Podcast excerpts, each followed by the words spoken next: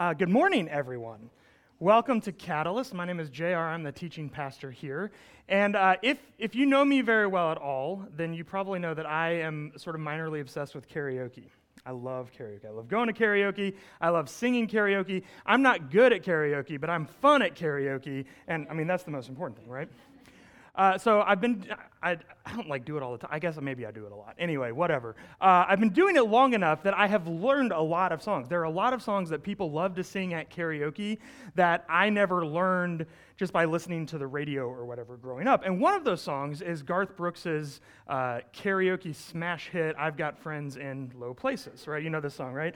So I didn't really listen to country music growing up. No one in my family was a big Garth fan. I had a grandpa who was really into country music, but like nothing uh, newer than Johnny Cash, right? So, uh, so real. I mean, I just, I mean, I had heard everyone has heard that song, I think, at least once, uh, but I, I didn't know it until I went to karaoke. Because let me tell you something, people at karaoke bars love to sing friends in low places. And I mean, of course they do, right? It's catchy. Uh, it's, it's a tremendously fun song to sing and to sing along to. So it, it's a perfect, it's a perfect karaoke anthem.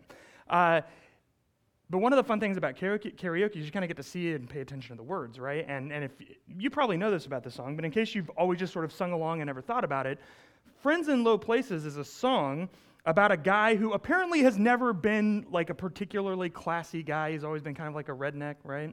And now in the song, he is crashing his ex wife's wedding, of course, which he calls a black tie affair, right? And he's, he's, he's, he's stumbled in, sort of blind drunk, and is making a big scene at the wedding. That's, what, that's really what he's singing about, right? Uh, and so he assures everyone that he's going to be fine, right? Because he's got friends in low places. And the song sort of ends with him slinking off to his favorite watering hole to drown his sorrows in whiskey and beer chasers, right? That's, that's, that is what the song's about. So uh, I think there's a few reasons that, that the, we like the song, in addition to the fact that, again, it's just insanely catchy and fun to sing along to. But we also have We've also all been in places like that. Maybe not, you know, drunkenly crashing an ex's wedding, hopefully, right? But we've all been in what we would consider like rock bottom kinds of places. And, and misery loves company, right? That's why the song is so fun to sing. That's why it's so fun to sing along to. And we all know that when you've been in a particularly rotten place that just feels uh, feels painful, a place where you feel lost, uh, there are few things more valuable than those irreplaceable friends who will be down in that hole with you. The friends who will climb down into rock bottom with you and be at rock bottom with you because they're your friends. That is an irreplaceable gift. And again, I think we all know that, and that's why we, that's why we enjoy that song, because it brings us all together. Everyone kind of sings along, and it, it's fun. Uh, as we think about faith, though, one of the things that I have been challenged by over the years is that there are very few of us who would imagine that we're, when we're in those rock bottom places, that God is one of those friends who would climb down and be at rock bottom with us. I think a lot of us, uh, particularly if we're at a rock bottom of our own making, uh, tend to imagine that God is more sort of smugly sitting on high, looking down at us in our rock bottom places and judging us. Maybe thinking, well, that's what you get. Or if you would only listen to me, maybe things would be better. It's difficult for us to imagine that God would be at rock bottom with us. But what if we're wrong? What if we have God all wrong? What if God is, in fact, the very kind of God who would be in those rock bottom places with us? That's what we're going to talk about today. And today we're actually going to talk about what it means that God is everywhere always with us, uh, even and maybe especially in those rock bottom places, and that our job, the first movement of faith, is not to seek God or to work hard to reach God or something like that, but simply to wake up to the reality that God is always with us, always around us, always inviting us to see and experience the one who is right there next to us. So we're going to begin this morning by singing about this God, by singing about this God's faithfulness, by celebrating this God's love for us. Would you stand with me as we begin worshiping this morning? This summer, we've called our series The Way, Way Back, and hopefully that conjures to mind for you road trips. Uh, the sort of, for me, that's the ultimate summer experience is piling into a station wagon, and particularly as kids, fighting over who got to sit in the way, way back and uh, try not to get car sick, right? And then just uh, set out for the open road. So uh, we have been asking, what do we learn about God when we're, when we're on the road. And uh, what, are, what, are the, what are the experiences of God that we have when we leave our, our comfort zones, the places that, that we think of as home or that feel like home to us? And our guides in this journey have been the patriarchs and matriarchs of our faith Abraham, Isaac, Jacob, their wives, their children, uh, because they were nomads. They lived on the road. And as we follow their stories through, uh, through Genesis, we find them having all of these encounters of God that are, uh, frankly, a little bit outside of the norm, I think, for most of us. So we spent several weeks following Abraham. And then last week, we transitioned to, uh, Joseph, uh, to Jacob, who is, who is Abraham's grandson. So we kind of we kind of spent a week on Isaac and Rebecca, uh, learning about how they met and fell in love. And then uh, last week we met their sons, their twin sons, Jacob and Esau. And we saw that Jacob essentially stole his brother's birthright. He stole his position as the firstborn son and all of the rights and privileges that went along with that. With his mother's help, Rebecca, his, his mother, sort of masterminded the whole thing. And uh, last week's story ended with Jacob on the run. His brother was understandably furious and threatened to kill his brother Jacob if he ever saw him again. So, so Jacob is now on the run. And uh, we're going to be in Genesis chapter 28 today. So if you have a Bible, you can go ahead and turn over there or flip over there. Uh, if you grab one of the free Bibles out of the back, this is on page 18. You're welcome to follow along there. Or again, if you're clicking over there on your uh, smart devices, that's great as well. So in Genesis 28, we're going to meet Jacob while he is on the run. He has nothing to his name, he has the clothes on his back. He has no property, he has no wealth. Uh, he's literally just gotten out of Dodge and is trying to survive in the open alone, which is incredibly dangerous. Uh, people in this day and age didn't travel alone for a whole host of reasons. Uh, but Jacob is trying to make it to his uncle uh, Laban's, which he'll get there, spoiler alert, next week. Uh, so we'll, we'll, be with Laban next week. But for now, he's just out in the middle of nowhere on his own, trying to survive. And you'll see that he's essentially at a literal rock bottom in uh, this moment that we're, and, and in this uh, story that we're going to read together today. And in this story, Jacob has a surprising dream. So let's read together. We're going to begin, begin in verse 10 of Genesis chapter 28. Genesis tells us, meanwhile, Jacob left Beersheba and traveled toward Haran. That's where his uncle lives. That's where Abraham came from, right? So he's, he's kind of going back to see the in laws. Um, at sundown, he arrived at a good place to set up camp, and he stopped there for the night. Jacob found a stone to rest his head against and lay down there. That's why it says like a literal rock bottom, right? He has nothing, doesn't even have a pillow, so he just like finds a, I don't know what a good rock counts as if you're going to use it as a pillow, but he found, a, I guess, a serviceable rock. He uses it a pillow and he goes to sleep. As he slept, he dreamed of a stairway that reached up from the earth to heaven. And he saw the angels of God going up and down on the stairway. And at the top of the stairway stood the Lord. And he said, I am the Lord your God, of your fa- uh, the God of your grandfather Abraham, the God of your father Isaac. The ground that you are laying on belongs to you I am giving it to you and to your descendants. Your descendants will be as numerous the, as the dust of the earth. They will spread out in all directions, to the west and to the east, to the north and to the south. And all the families of the earth will be blessed through you and through your descendants. If that sounds at all familiar, that is the same covenant that God made with Abram back when he called Abram the very first week of the series to, to leave everything. He said, I'm going to make your descendants, I think he said they're as numerous as the stars of the sky. But, you know, a lot of stars, a lot of dirt, so it's the same basic idea. He said, One day, or what's more, I am with you, and I will protect you wherever you go, and one day I will bring you back to this land, this land that Jacob is on his way out of, right? This land he's running away from. I will not leave you until I have finished giving you everything I have promised you. And then Jacob awoke from his sleep, and he said, Surely the Lord is in this place, and I wasn't even aware of it. But he was also afraid, and he said, What an awesome place this is. It is none other than the house of God, the very gateway to heaven. So the next morning, Jacob got up very early, and he took the stone that he had rested his head against, and he set it upright as a memorial pillar. And then he poured olive oil over it, and he named that place Bethel, which means the house of God, although it was previously called Luz. Okay, so Jacob has this amazing dream where God reaffirms this covenant to him. And he wakes up and he says, Surely God was in this place, and I, I didn't know it. I didn't know God was here. Now, a couple of things about the dream that if we had been ancient readers, we would have spotted. But again, because this, we're very many centuries and language groups and religions removed, we, we kind of miss it. So the word ladder in Hebrew is probably better translated ramp, but like that's a weirder image, right? Ladder's kind of fun. So plus, I don't know what you do with the Jacob's ladder thing at the fair if you called it Jacob's ramp, but it's really more of a ramp.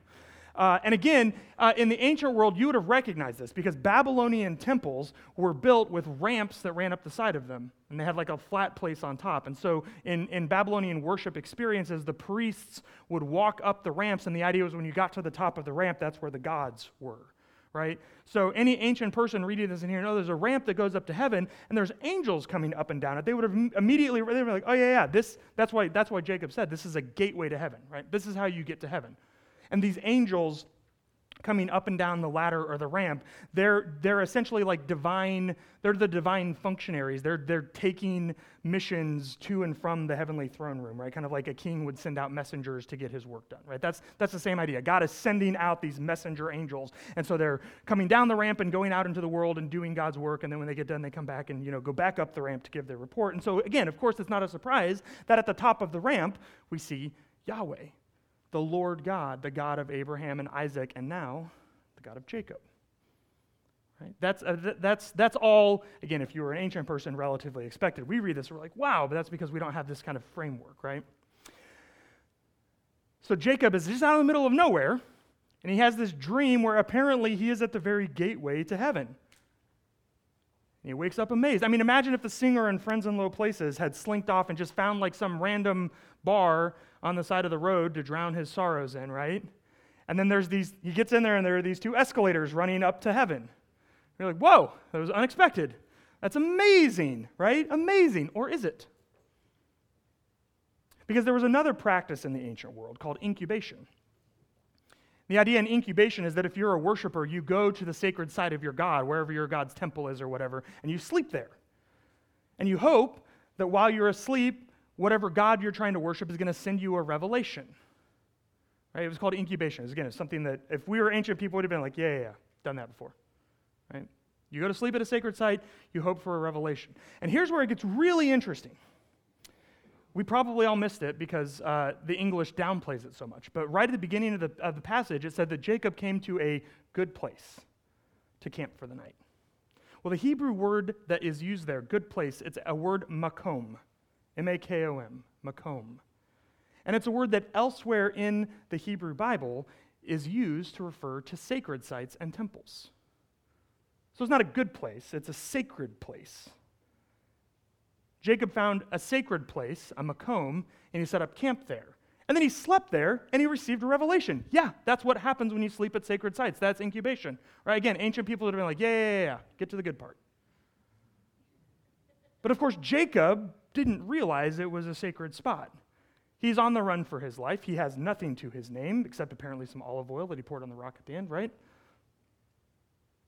And he just passes out at the first decent place he can find to camp, and it turns out to be a makom, a sacred space. As he says, the very gateway to heaven. That is amazing. Is Jacob just a really lucky guy? Well, Rabbi Rashi did not think so.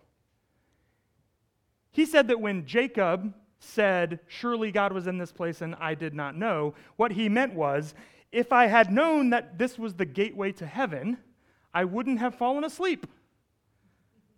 Right? I wouldn't have just like passed out and woke up the next day. If I had known that this was the very gateway to heaven, I would have stayed awake. I'd have paid attention. I would have looked for God in this place because it's a makom. It's a sacred site. It's the very gateway to. If I had known, I wouldn't have fallen asleep. That's what Rabbi Rashi says Jacob meant. But of course, that's the fun part of the story is that it was just a wilderness spot.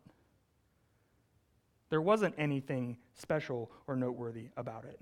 And yet it was still a sacred place. It was still a makom. Rashi says this story teaches us that every place is a sacred place. That the gateway to heaven can be found anywhere. And that maybe the problem is not so much that God is difficult to find, but that we like to sleep.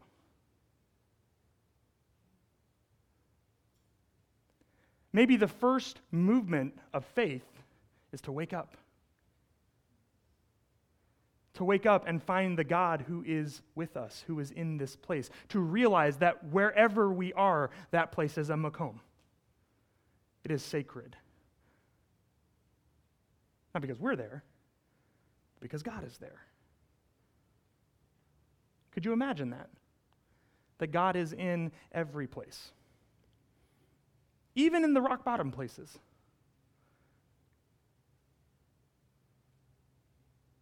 Even when, like Jacob, you have burned so many bridges that there aren't any left to cross, God is in that space. It is a makom.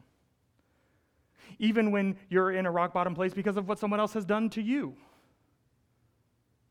even there, God is with you. Even that place is a makom. Or maybe where you are isn't really anyone's fault, but it's still bad. It's still hurtful. You still are wondering if there's any hope. Even in that place, God is present. Even that is a makom.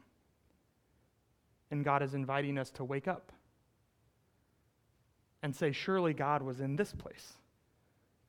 And I didn't know.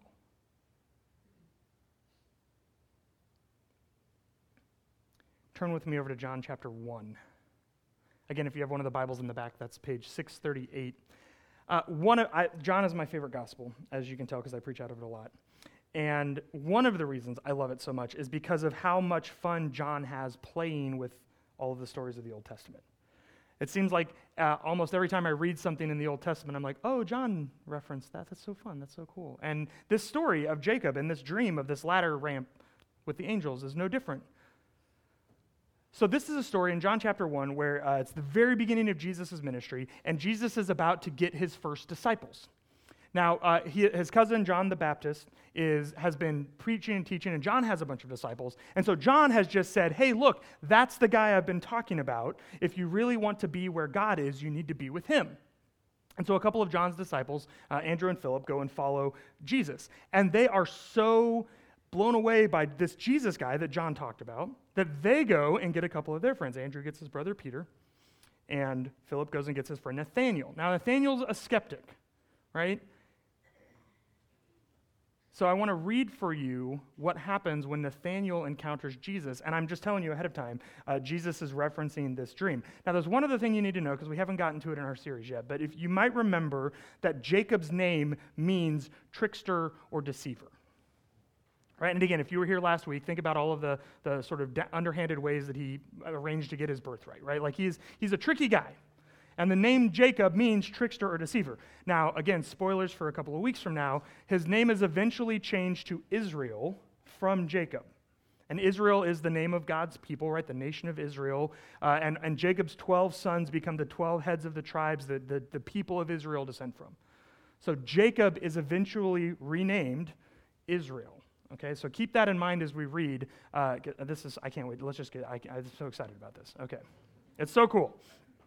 So Philip, remember, he's the one that is trying to recruit, right? He went looking for Nathaniel and told him, We found the guy, right? The very person Moses and the prophets wrote about. His name is Jesus, the son of Joseph from Nazareth. The skeptic says, Nazareth? Can anything good come from Nazareth? That's like Oklahoma, right? was like, oh, Oklahoma, what? Sorry, what? Like, give me a break. I'm kidding. Sorry, people from Oklahoma. We love you. We're glad you're here. Um, but you know, like you know, right? Uh, I'm just saying that's what a Texan would say. That's, that's all I meant. Uh, and so Philip just, he doesn't try, I love Philip doesn't try to argue. He's just like, well, come and see. Come check it out. As they approach, Jesus said, he looks, at, he looks at Nathanael and he says, Now here is a genuine son of Israel, a man of complete integrity. What he actually says in the Greek is, Now here is a true son of Israel in whom there is no deception. Here is a true Israel in whom there is no Jacob. Right? He's playing on the Jacob Israel name change. And he looks at Nathanael and he says, This is a true Israel in whom there is no Jacob. And then he gets to the dream. Nathanael's like, How do you know about me? And Jesus replies, Well, I could see you under the fig tree before Philip found you. I have no idea what was going on under that, fil- uh, under that fig tree, but apparently it was enough for Nathanael, right? Because he says, Rabbi, you are the Son of God, the King of Israel. And Jesus asked him, Do you believe this just because I told you I had seen you under the fig tree? You will see greater things than this. And I, I think this is my fault. I left off. If you, if you keep reading, if you're following along in the, in the scriptures, you can read. It says, Jesus says, You will see the skies open and angels ascending and descending on the Son of Man. That's the bit where Jesus calls to mind Jacob's dream. And again, he's prepped us for that because he called Nathaniel the true Israel and who there is no Jacob, right? So he makes sure that we're thinking of the Jacob story. And then he says, You're going to see the skies open up, and you're going to see the angels ascending and descending on the Son of Man, which is Jesus himself. Right? So Jesus warns his disciples that he is about to become the ladder or the ramp to heaven. That he is about to become the bridge between heaven and earth. That he is the one through whom the work of God on earth will be accomplished.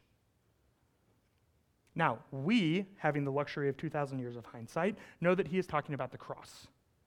Right? All through John's gospel. You might, some of you who were here during uh, our Easter season might remember this. We were in John a lot, and Jesus was constantly talking about the hour that was coming when he would be raised up, or the hour of his glory, and all this kind of stuff, right? When Jesus is lifted up in John's gospel, that is the cross.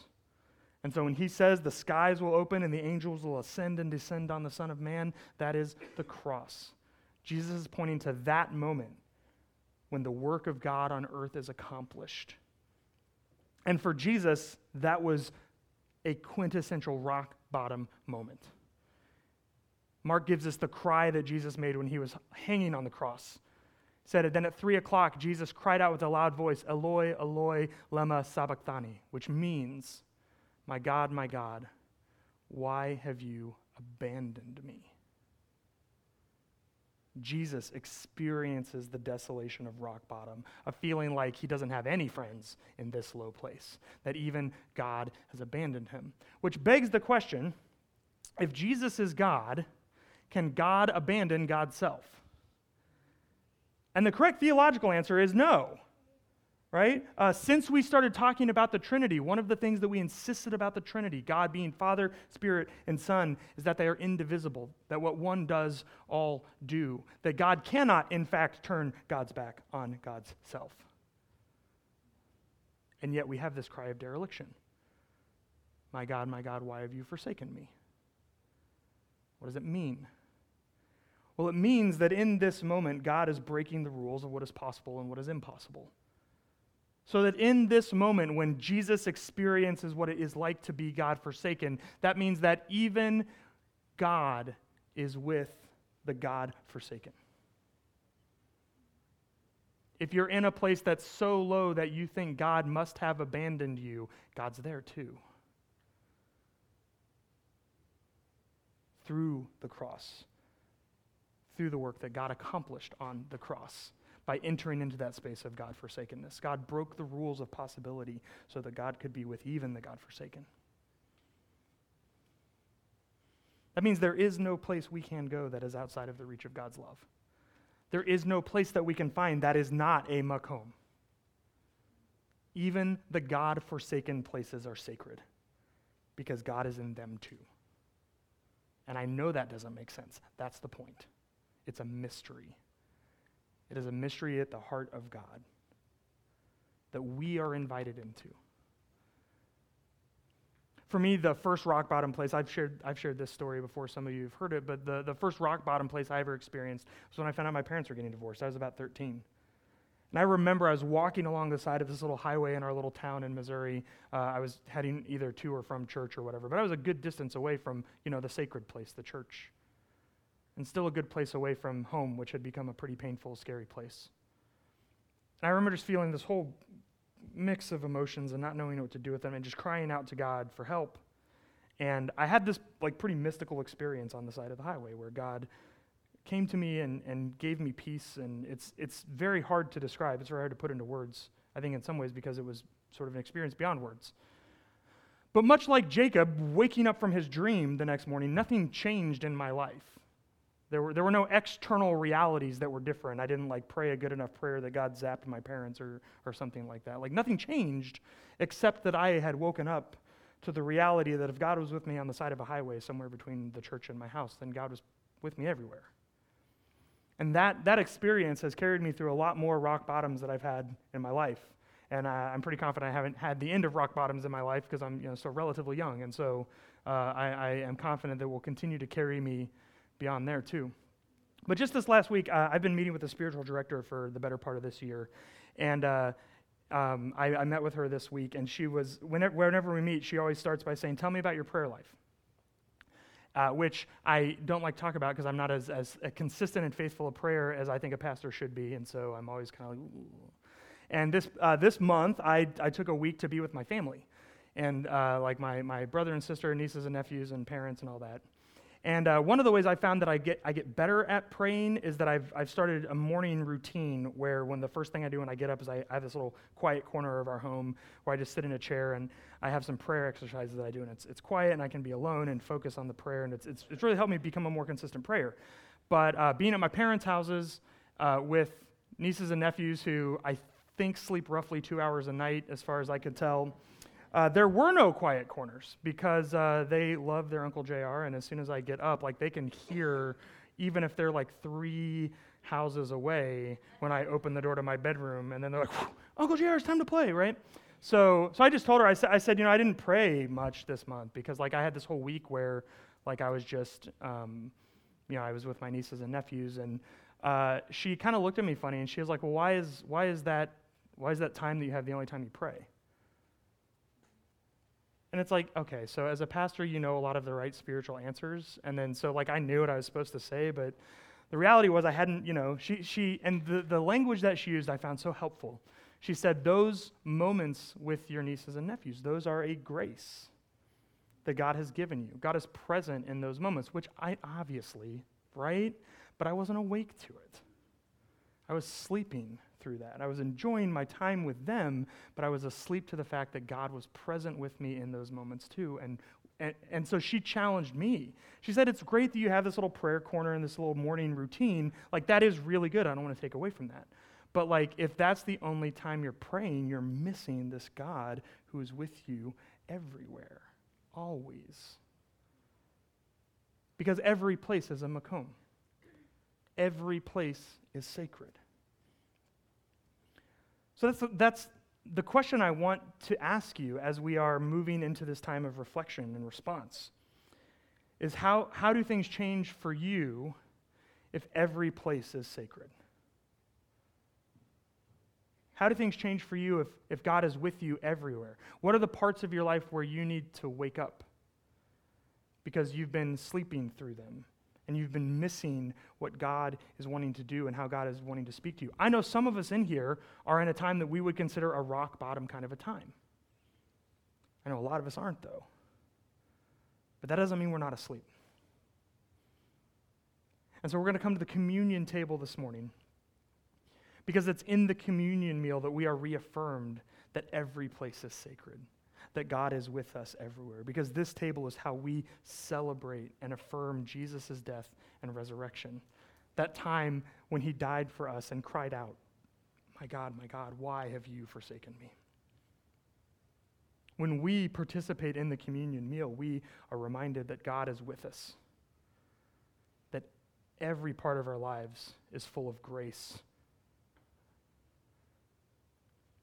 So you don't have to be a member of Catalyst to receive communion with us today. If you are willing to wake up, if you are willing to be reminded that God is with you everywhere and always, then you're welcome to come to the table. So here's what we're going to do. We, uh, I had, I don't know, like 20 of you came, come over this week, and we painted these little rocks. And some of them look like someone sneezed while they were painting them. Those are mine. Uh, many of them are much better than that. Those are not mine. Uh, but they all say makom on them in Hebrew. So you just have to take my word for it if you don't read Hebrew. Uh, uh, makom. They're a reminder that every place is sacred. And so I want to invite you to the communion table this morning to receive these wafers and this juice, to participate in God's death and resurrection.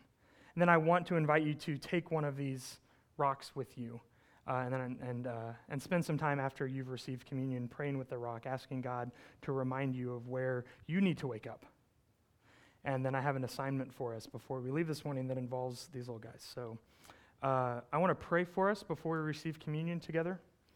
And then, as you're ready, you're welcome to come forward, receive the elements, and then grab one of the rocks and, uh, and head back to your seat in an attitude of prayer. Let's pray together.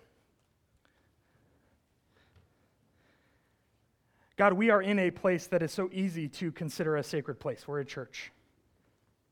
And in the songs we've sung, and the scriptures that we've read, and the time that we've had together uh, to reflect on your good news, it's easy, it's easy to believe that you are with us.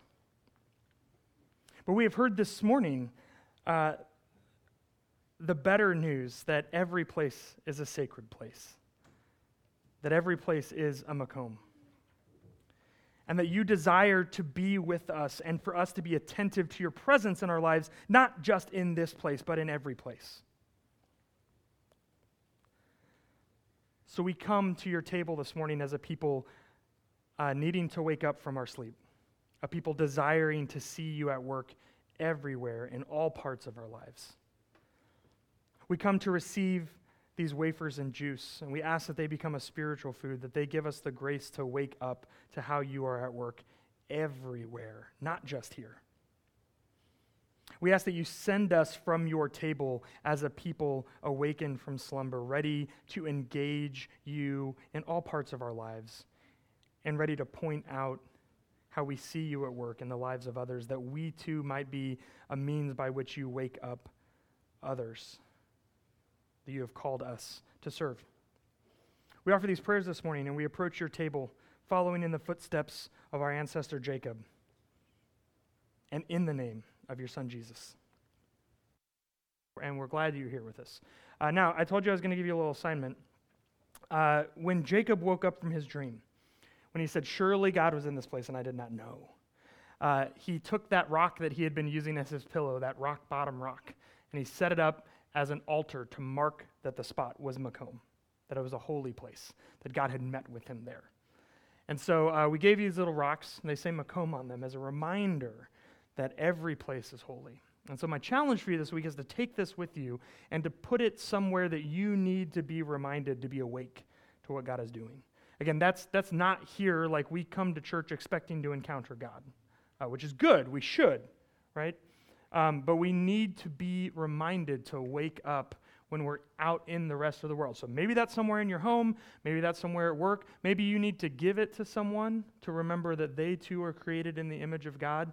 Uh, we do have a few rocks left up here, and so as sort of a corollary, if there is someone that you know um, that needed to hear what we talked about today, feel free to take a rock to give to them and share with them what God has spoken to you today uh, as a gift to them and as a, as a ministry to them, as a grace to them.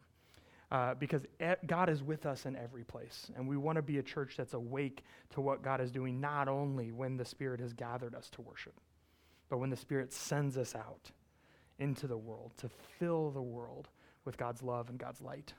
So as you go this week, Catalyst, may you be awake to the God who is with you. May you be constantly surprised by how good and how loving and how powerful this God is. May you be a light to everyone you meet. Go in the grace and peace of the Father, the Son, and the Holy Spirit. We'll see you next week.